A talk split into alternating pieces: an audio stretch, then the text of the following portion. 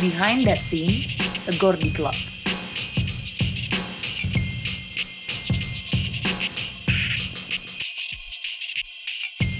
Halo teman-teman, selamat datang di episode terbaru Behind That Scene bersama gue Pranedinata Prawira di Lala Records Jakarta.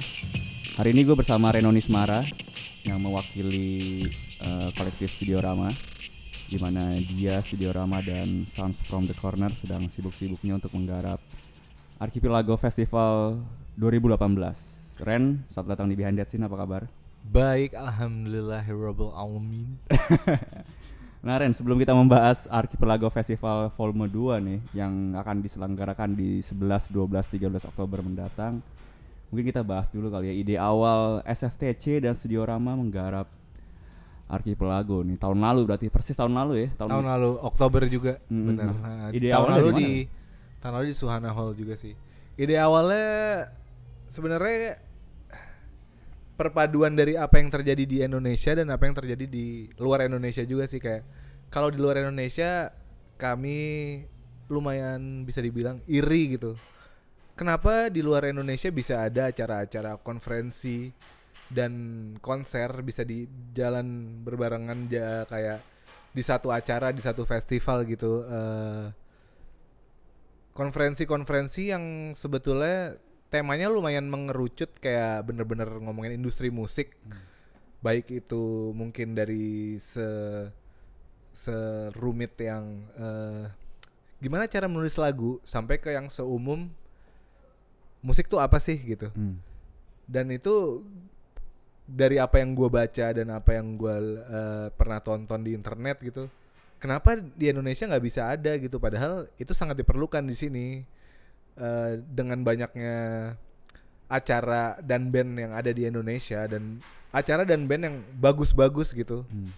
sebenarnya masih bisa dibikin lebih bagus lagi dengan eh mungkin apa ya cara-cara yang nggak pernah terpikirkan sebelumnya dan itu bisa didapat dari konferensi gitu dari orang-orang yang memang melakukan itu dari dulu pengalaman yang mereka punya siapa tahu itu bisa jadi referensi kita sebagai industri sebagai pelaku gitu untuk melakukan acara-acara itu secara lebih baik kayak eh gini deh kalau misalnya tim bola gitu misalnya eh kita nggak bisa cuman punya pemain semacam Cristiano Ronaldo doang gitu Hmm. yang kayak skillnya bagus eh, popularitasnya tinggi. Kita juga perlu pemain-pemain yang kayak misalnya Modric gitu. Modric gitu kayak yang emang penopangnya. Kalau Ronaldo kalau nggak ada Modric ya udah biasa aja. Dan dan kalau di dan di industri musik Indonesia menurut gue juga gitu. Lo kalau misalnya emang secanggih siapa ya orang industri musik misalnya kayak Peter Gonta gitu atau misalnya Eki Humania gitu Hmm. nggak bakal bisa kalau nggak ada orang-orang di belakang yang bisa nopang visi misinya dia gitu. Hmm. kayak ya itu perlu banget dan itu bisa didapat dari orang-orang yang emang udah eh, orang-orang yang emang udah bertindak ber, ber, ber- kayak aktif di lama di sini gitu. Eh, terus kalau misalnya emang yang itu kan tadi dari luar negerinya ya. Kalau misalnya dari Indonesia nya juga kami sadar bahwa di sini ada banyak talenta-talenta baru yang perlu diangkat. Di sini banyak ada kayak orang-orang lama yang perlu ngomong di hadapan orang banyak yang mungkin punya aspirasi untuk jadi pelaku yang atau jadi pelaku atau mungkin punya acara atau punya band yang pengen jadi lebih besar lagi. Dan itu kayak sharing sharing sharing itulah yang diperlukan gitu biar kayak nantinya si orang-orang baru itu bisa punya ilmu yang bisa dia lakukan untuk membesarkan namanya atau membesarkan bandnya selain itu juga kayak dari konferensi semacam ini siapa tahu mereka bisa bertukar kayak nomor telepon, bertukar ilmu secara per- lebih personal lagi yang nantinya ujung-ujungnya kayak networking juga sih kayak salah satu misi utama kami adalah untuk ngehubungin orang-orang yang mungkin tadinya nggak tahu satu sama lain tapi mungkin yang anak mudanya mengidolakan orang-orang yang lebih tua. Dan di di konferensi ini pengen kayak mempertemukan kedua belah pihak itu kedua kubu itu kayak siapa tahu mereka bisa bertukar pikiran yang muda bisa nanya-nanya soal eh, pengalaman kerja yang tua dan yang tua bisa mungkin tahu apa sih yang disukain anak muda sekarang gitu. Hmm. dan jadinya ini kayak jadi apa ya jadi berkesinambungan lah gitu satu sama lain gitu sih. Sebenarnya itu terjadi di kayak salah satu yang gue ingat tuh di eh, diskusi indie pionir ya, di mana Dava bertanya langsung kepada Hanin yang di mana betul ya Kolibri sangat terinspirasi dari Heeh. Aksara Records gitu. Tapi menurut lo sendiri kenapa sih diskusi ini tuh bisa diterima oleh di mana kemarin sambutannya bagus banget kan Hmm. orang-orang pada hadir orang-orang langsung pada bertanya langsung gitu apakah ini memang dibutuhkan banget sekarang diskusi seperti ini nggak cuman konser-konser festival-festival aja gimana mungkin gue gue pribadi kayak pas no- pas di lagi nonton kondisi dan situasi pada eh, gelaran tahun lalu gitu kayak gue nggak nyangka bahwa sambutannya akan seramai itu sih bahwa orang-orang akan aktif. Nanya nanya eh, eh, pas dibuka sesi tanya jawab oh ternyata banyak yang nanya. Gue pribadi gue nggak tahu sih anak-anak dari archipelago yang lain apakah mereka udah eh, apa udah expect bakal kayak gitu. Kalau gue sendiri gue nggak expect. Karena mungkin dari lingkungan gue juga atau dari lingkungan yang pernah gue lalui juga kayak orang-orang di Indonesia itu kan relatif pasif ya. Hmm. dan pas kemarin gue liat Archipelago bahwa Archipelago 2017 mereka pada aktif gue seneng banget. Kayak wah ternyata orang-orang di sini emang pengen tahu dan bah dan bahkan mungkin mereka merasa butuh ada acara seperti ini. Hmm. Mungkin eh, bahkan gue curiga sebelum mereka datang ke acara Archipelago kayak mungkin mereka beli tiket gue curiga mereka sebetulnya nggak sadar bahwa wah ternyata perlu juga nih acara kayak gini Hmm. Oh baru mengertinya ketika di hari H ketika hari H berlangsung. ketika ketika diskusinya udah berjalan muncul pertanyaan-pertanyaan dari si penonton-penonton itu kayak oh ternyata gini toh oh ternyata gitu toh jadi mungkin eh, dari dari perbincangan si moderator dan si pembicara itu memicu pertanyaan-pertanyaan dari penonton gitu kayak dan itu emang yang emang, emang yang pengen kami eh, hadirkan gitu bahwa ini diskusi ini tuh nggak cuman berhenti di pembicaraan moderator doang diskusi ini tuh melibatkan si penonton juga gitu bahwa kalau misalnya emang lu kalau misalnya emang penonton pengen nanya ya udah tanya aja. Ini tuh kayak apa ya eh ya itu yang tadi gue bilang kayak berkesinambungan. Lo terserah lo pelaku terserah lo penonton terserah lo penikmat semuanya bisa ikutan ngambil ngambil apa pengen bis- bisa boleh ikutan ngasih pendapat boleh ikutan ngasih pertanyaan kalau lo bingung boleh kayak eh, ngasih juga mungkin malah usul. Semuanya bisa ikutan di sini. Itu itu yang menurut gue bikin seru industri musik.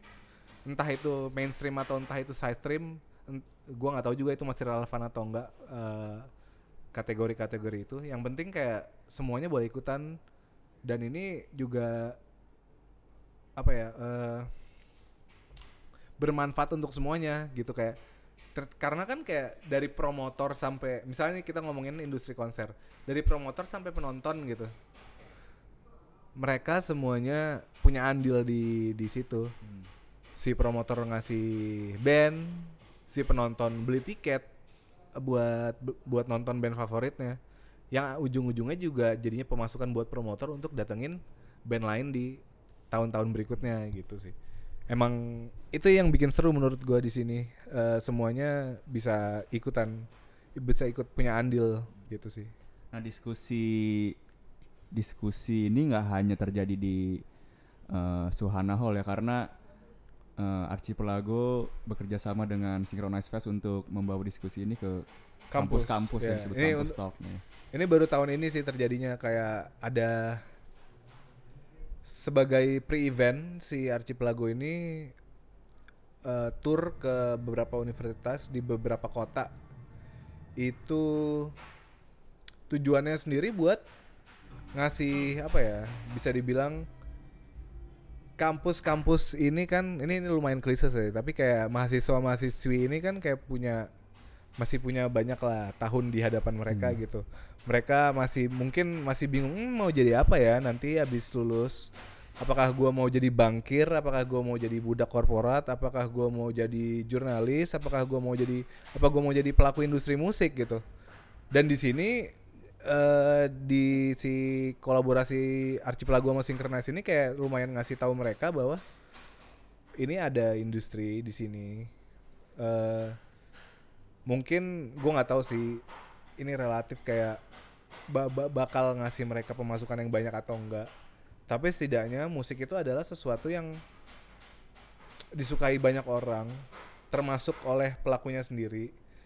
Siapa tahu mereka mau menjalankan keingin apa kesukaannya itu menjadi pekerjaan gitu, kayak ngasih ngasih inspirasi sih bisa dibilang kayak dulu tuh gue inget banget eh Archipelago tahun lalu tuh ada yang bilang ini ini acara ini menyemai inspirasi. Itu kayak itu yang nulis Rolling Stone sih media tempat gua kerja dulu. Tapi- ya tapi ya itu itu menurut gue itu tepat banget sih kayak emang tujuan tujuan tujuan eh, Archipelago emang untuk ngasih inspirasi bahwa ini ada industri ini loh di Indonesia yang sangat bisa berkembang lagi walaupun sekarang emang sebenarnya udah udah cukup berkembang tapi masih eh Bisa diulik. potensinya tuh masih gila banget gitu menurut gua dan dengan Archipelago ini bekerja sama dengan si kampus-kampus itu siapa tahu nanti kayak mungkin 5 sampai 10 tahun lagi bakal ada muncul orang-orang baru pelaku-pelaku baru yang bisa eh, memaksimalkan eh,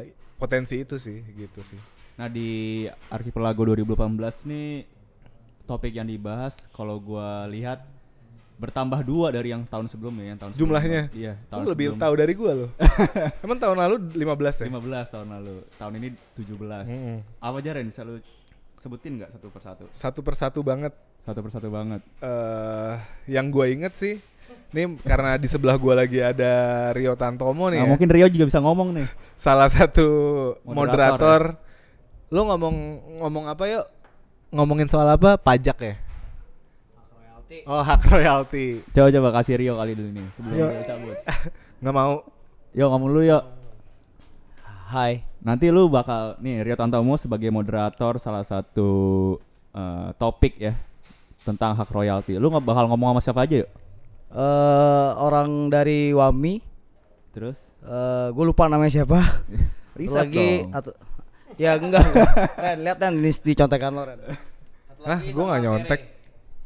Tere itu kayak aktivis eh, hak kekayaan hak kekayaan intelektual. Apa yang bakal lu giring perbincangannya? Bakal ke mana perbincangannya menurut lu? Eh nominal sih sebenarnya, Eh, nominal yang pas sih. Eh, karena itu yang paling penting ya. Kan karena Biar musisi Eh, bisa kaya gitu ya. Iya. Ada buktinya gitu. musisi independen bisa kaya gitu. Iya. emang musik kan tuh eh, hasrat ya passion ya emang butuh duit dari situ Butuh lah. ya eh, jadi kayak ya itu tadi salah satu topik yang dibicarakan yang eh, kayak moderatornya Rio Tantomo adalah tentang hak cipta Hmm. jadi kayak ini bukan sekedar soal eh, menuntut orang-orang yang lupa bayar hak cipta ya kayak ini lebih bikin musisi-musisi bahkan yang pendatang baru juga gitu sadar kayak karya gua tuh bisa punya value gitu. Karya gua tuh gua tuh bikin lagu nggak percuma. Gua tuh bikin lagu nggak cuman buat memuaskan eh, jiwa kesenian gua doang gitu tapi juga buat siapa tahu gua bisa ngasih istri sama ke- anak gua untuk makan dari musik gitu. Hmm. karena kan Dan sebenarnya beberapa udah terbukti lah ya sekarang. iya siapa contohnya Rio Tantomo mungkin dengan aksi terornya. Gue moderator sih. Iya jadi kayak beberapa oke ini kayak beberapa topik yang bakal diomongin adalah eh salah satunya adalah soal media media musik. Hmm. Apalagi kan kayak di Jakarta di Indonesia sekarang kayak banyak orang-orang yang kayak eh protes gitu ke gua. Bukan protes sih, mungkin kayak curhat ke gua kayak wah gila anjing sekarang susah banget nih. Hmm. Gue mau ngirim press release ke media musik ke mana ya? Karena kan kayak dulu ada Rolling Stone gitu. Walaupun mungkin emang mungkin Rolling Stone cuma satu-satunya sih yang yang yang mu- yang lumayan besar gitu Hmm. dibanding yang lain kayak jujur gua aja pas lagi nge nyari media partnership buat Archipelago Festival pun kayak gila nih media musik apaan ya? Ujung-ujungnya gua kayak ke media-media yang lumayan general gitu sih kayak adalah media-media eh, yang lumayan besar gitu. nggak ada yang emang bener-bener khusus buat musik gitu Hmm. eh terus itu itu salah satu topik yang bakal diomongin yaitu kayak napas bisnis media musik gitu. Hmm. Dan itu yang seru adalah salah satu pembicaranya bernama Gareth Main dari Inggris dibawa langsung dari Inggris dia penulis buat situs online musik favorit gue saat ini sih The Quietest Hmm. dari Inggris moderatornya adalah Dylan Amirio dia penulis eh, Jakarta Post, dan juga dia eh, main musik di Logic Loss terus ada juga ngomongin eh, lika-liku industri tiket Indonesia. Terus? Itu ngomongin eh ya ngomongin soal jualan tiket sih kayak gimana sih yang bagus. Terus kayak peran radio di zaman sekarang yang ada ada Spotify udah ada apalagi sih Joox ya, streaming musik lah terus ada juga eh, soal pentas seni gitu kayak menurut kayak menurut sekolah-sekolah di Indonesia tuh pensi masih penting gak sih kan Hmm. karena kan dulu emang ada zamannya pensi tuh rame banget hmm. terus tiba-tiba surut kan karena eh, apa ada kejadian ya waktu itu kayak rusuh-rusuhan eh, surut terus mungkin sekarang ada lagi tapi nggak serame dulu terus ada juga ada juga yang khusus ngomongin sebuah label rekaman asal Inggris namanya Bella Union. Hmm. itu juga Archipelago ngedatengin namanya salah satu eh, mungkin eh, orang terpenting di scene Inggris pada zaman 80-an 90-an namanya Simon Raymond dia tuh personel eh, Cocteau Twins. Sekarang dia punya label rekamannya Bella Union. Salah satu artis yang dirilis adalah Spiritualize salah satu artis favorit gue juga sih. Ini sebenarnya menarik banget nih gimana akhirnya bisa berhubungan dengan Simon. kan? sebenarnya itu eh hubu apa kayak PDKT udah dimulai dari tahun lalu sih Hmm. bahkan dari sebelum Archipelago 2017 sa- eh, kayak inisiatornya salah satu inisiatornya Archipelago ada namanya Teguh Wicaksono dia Hmm. eh, salah satu co-founder dia co-founder Sounds from the Corner dia program director lah dia di- program director Archipelago Archipelago. Festival dia tuh dulu sempat ke sebuah festival di Inggris Great Escape namanya. Hmm. nah di sana dia ketemu sama Simon Raymond. Dan kebetulan dia emang penggemar juga gitu. Hmm. penggemar juga. Dia ngajak ngobrol segala macam ngobrol-ngobrol diskusi. Dia cerita bahwa oh gue punya acara kita mau bikin acara namanya Archipelago Festival konferensi musik di Indonesia. Dan si Simon Raymondnya tertarik untuk kayak si teguhnya kayak udah mulai-mulai kayak lempar-lempar wacana ayo dong datang dong ke Lempar umpan Indonesia." ya. Yoi. udah lempar-lempar wacana ternyata si Simon Raymondnya tertarik Hmm. tapi kalau misalnya tahun lalu terlalu mepet waktunya jadi baru bisa terlaksana pada tahun ini gitu dan gue seneng banget sih pas denger bahwa Simon Raymond bakal ngomong di Archipelago Festival Dan itu bakal dimoderatori oleh Teguh sendiri ya. bakal dimoderatori oleh Teguh sendiri ini one on one si Simon Raymondnya sendiri karena kan emang temanya kan 21 tahun perjalanan Bella Union emang khusus ngomongin Bella Union dan dimoderatori oleh Teguh sendiri lu bagus juga lu risetnya Pram lu gue nggak ngeliat lu punya catatan Ada tuh. Oh ada. Terus ada juga kayak ngomongin soal Asia Tenggara sih. Hmm. Nah, oke, gue lupa. Eh, salah satu yang bikin seru Archipelago Festival tahun ini adalah pembicaranya nggak cuma dari Indonesia doang. Hmm. Beda dengan tahun lalu yang ya memang ada bulenya. Tapi bule itu pun emang lagi ada di sini gitu eh, orang British Council. Hmm. Sekarang pembicaranya dari tahun lalu tuh eh, nama-nama dari luar Indonesia tuh adanya di pengisi acara konser di musik pentas musik. African Ska- Boy. Ya African Boy, terus eh, Ramayan, terus ya itulah band-band Asia Tenggara. Sekarang nama-nama di luar negerinya justru ada di konferensi. Nah tadi kayak si Simon Raymond, kayak si Gareth Main. Nah sekarang juga kayak salah satu yang diomongin adalah topik soal Asia Tenggara.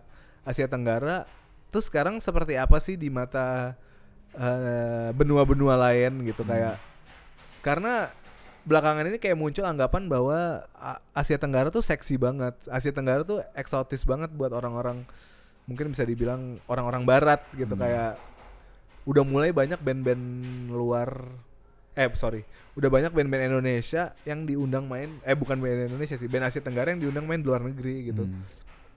apakah memang Asia Tenggara serelevan itu? Nah itu yang pengen kita pengen pengen kami coba jawab apakah memang benar? Salah sa- dan kayak pembicaranya juga pun dua orang dari Thailand namanya Pai uh, Piapong panggilannya Pai. Dia tuh kayak salah satu petingginya Fung Jai uh, Hmm. streaming musik Thailand yang sekarang baru buka di Indonesia sama Fikri dari The Weeknd Hmm. Malaysia moderatornya tuh Marcel T yang emang lumayan melalang buana lah di di scene Asia Tenggara gitu Hmm.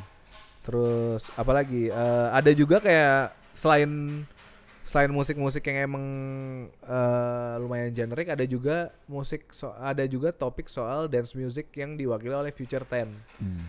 nah Ini memperingati usia dia Oh, yang ke 20 20 tahun ya. Iya.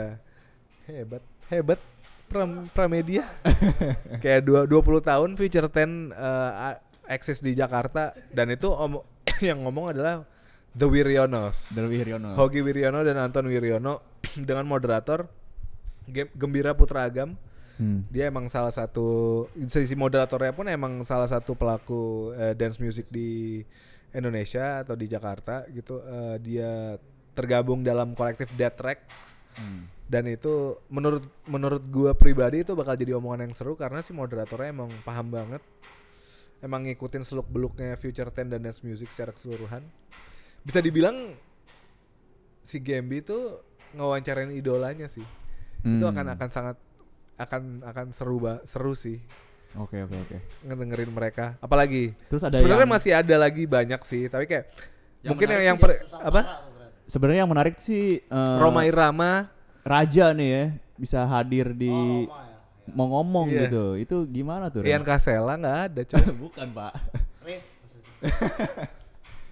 Roma Irama nih, dia bersedia untuk menghabiskan waktunya untuk ngebacot. ngebacotin anak-anak muda gitu. Iya. Menurut gua dia nggak menganggap itu sebagai ngabisin waktu sih.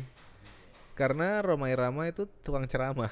Oh iya bener. Dia itu hobinya dia untuk ngomong di hadapan orang banyak. Dan eh, iya Roma Irama bakal ngomongin soal dangdut di Indonesia. Hmm. Entah eh, apa yang bakal diomongin di situ itu yang itu yang bakal jadi seru. Apakah dia akan ngomongin soal eh, rahasia-rahasia yang belum terungkap sampai saat ini? Pertarungan dengan rock ya. pertarungan dengan rock atau mungkin kayak eh, mungkin kayak Roma Irama kenapa tiba-tiba sekarang jadi kayak gitu kayak gitu gimana ya ya gitu deh.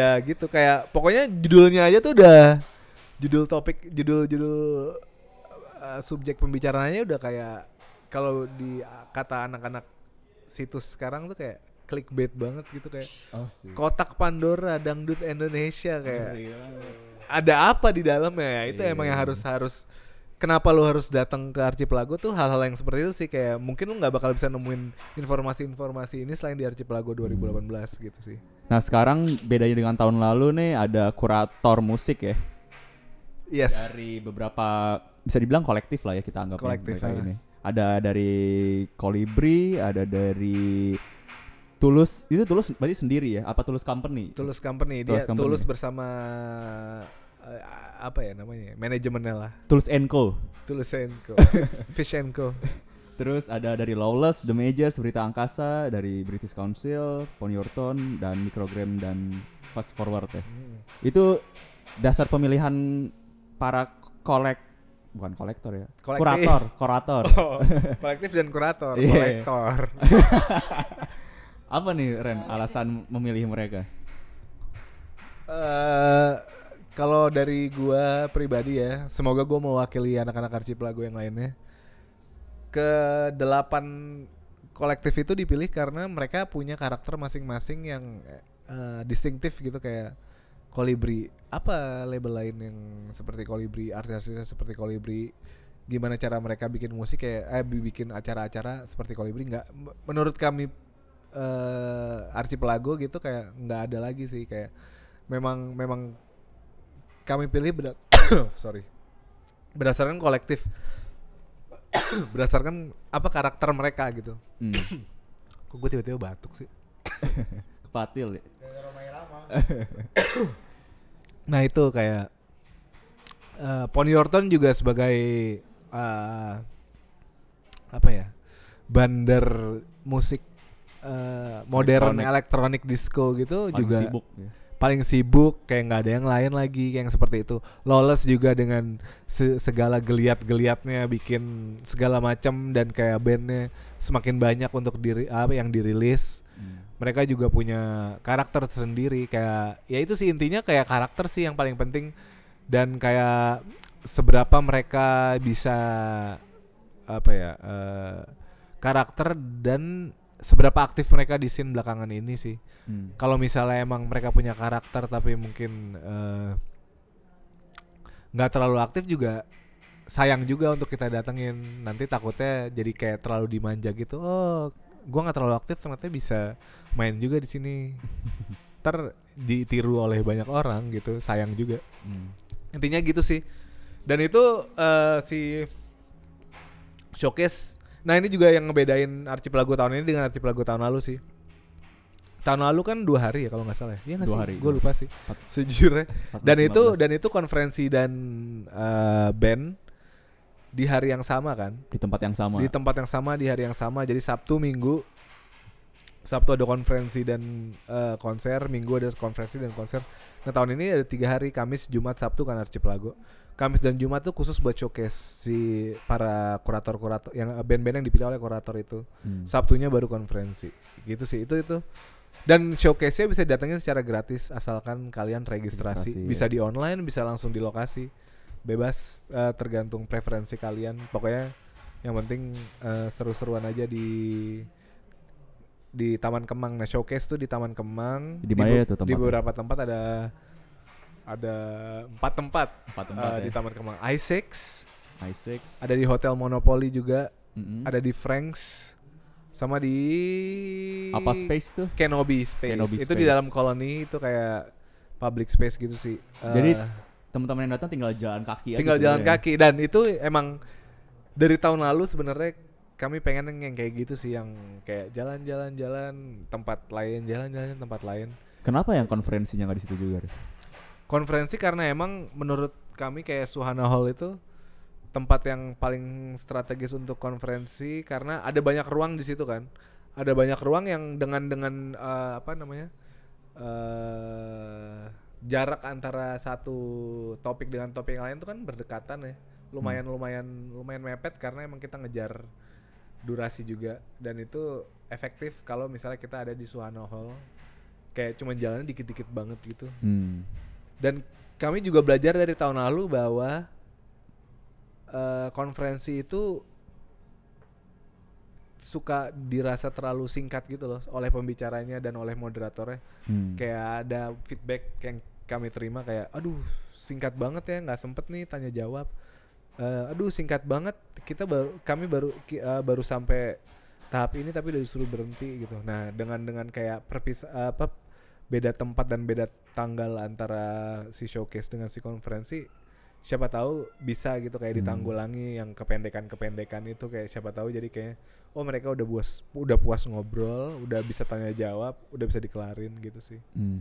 Nah oke selain ada kurat kurator kolektif kurator itu kolektor ada ini juga ya kayak merchandise resmi nih Ya. yang buka booth di sana. ya Siapa ya tuh Ren? kalau di showcase sih nanti kita serahkan kepada kolektif masing-masing sih kalau misalnya mau jualan eh, merchandise buka booth silakan tapi kalau untuk di mana di conference sendiri ada pastinya ada merchandise resmi Archipelago itu akan ada kaos segala macem Hmm.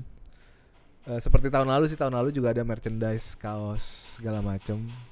Lu mau beli nggak? Ada nama gue loh di salah di kaosnya. Kan tahun lalu. Oh iya. terus kayak kalau misalnya di conference sendiri ada ini eh, ini fakta. Gue nggak tahu sih banyak yang tahu apa enggak trivia nih. Ada booth dari Artnex. Hmm. Dia yang bakal ngejual kaos dan poster yang pernah di- mereka bikin dan Artnex adalah pencipta logo Archipelago Festival Oh, gue nggak tahu tuh itu banyak orang yang tahu apa enggak yang kotak itu. yang kotak itu dan Oh, oke. fontnya juga dia yang bikin sih kayak brand identity-nya dia yang bikin sih Hmm. Siapa sih? Adalah, Siapa sih Arnek nih? adalah orang pokoknya. Temannya. Reno, temannya Reno. Arnex Di luar eh, negeri pak kameranya.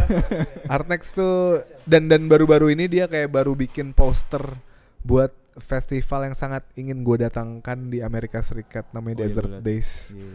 Gila sih. Gua gua dulu pas pas pas gua dikasih tahu, Ren gue dapat email nih Desert Days.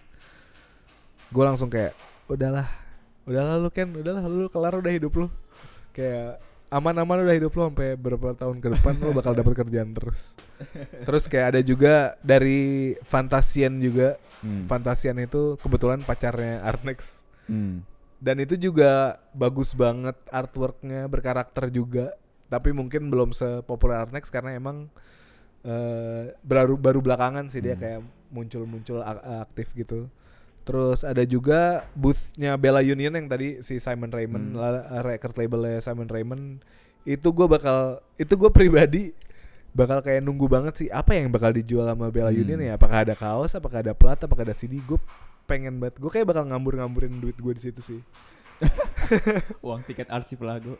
uang tiket archipelago uang gajian archipelago gue habisin di situ sih sama ada juga booth dari la- record label paling produktif di Indonesia The Majors dia bakal jualan segala macam juga di situ Nah, eh, yang menariknya di Archipelago 2018 nih ada bisa dibilang kerjasama kali ya, merilis single eksklusifnya Hilang Child ya. iya Itu gimana ceritanya Ren?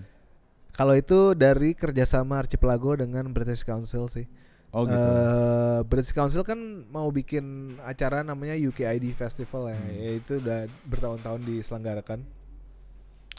Dan tahun lalu pun emang si Archipelago udah kerjasama sih sama British Council dengan kedatangannya Af- African Boy itu. Hmm. Tahun ini sekarang giliran Hilang Child. Ini bahkan kerjasamanya mungkin eh tiga, tiga pihak mungkin ya. Si Archipelagonya sendiri, UK, ah, British Council-nya, dan sekarang sama Bella Union karena Hilang Child itu roster Bella Union. Mungkin teman-teman yang belum tahu Hilang Child, dia jelasin Nah. dulu Ren. Hilang Child itu adalah musisi asal Inggris. Dia tuh blasteran Indonesia dan Inggris. Hmm. Makanya nama Hilang Child. Bahkan singlenya Dan singlenya bakal dirilis resmi di Archipelago Festival. Itu lagu Indo- bahasa Indonesia pertama dia. hmm, yang Aeroplane Judulnya pesawat aeroplane ya. balik ya pesawat aeroplane. ya. Sebenarnya judulnya pesawat aja sih atau aeroplane. Sebenarnya kayak di, di judul tuh kayak bilingual gitu. Hmm. Itu berarti nanti dirilisnya dalam bentuk CD. Enggak, dia bakal perform live aja sih. Oh, Uh, lah. perform live. Nah, gua nggak tahu si Bella ini Bella Unionnya sendiri bakal bawa apa aja. Sangat mungkin dia bakal bawa single itu. Hmm. gitu sih. Dan oke. tapi sebenarnya si lagu itu udah bisa didengerin di SoundCloud si pesawat itu. Hmm. Tapi untuk dibawain secara live bakal pertama kali di Archipelago Festival Oke, oke. 2018. Nah mungkin teman-teman yang ingin hadir nih, ingin membeli tiket. Jadi kembali diulang nih ya, yang untuk showcase musiknya 11-12 itu gratis hanya registrasi. Tempatnya di Taman Kemang. Yang 13 di Suhana Hall SCBD Energi Building. Tiketnya berapa tuh Ren?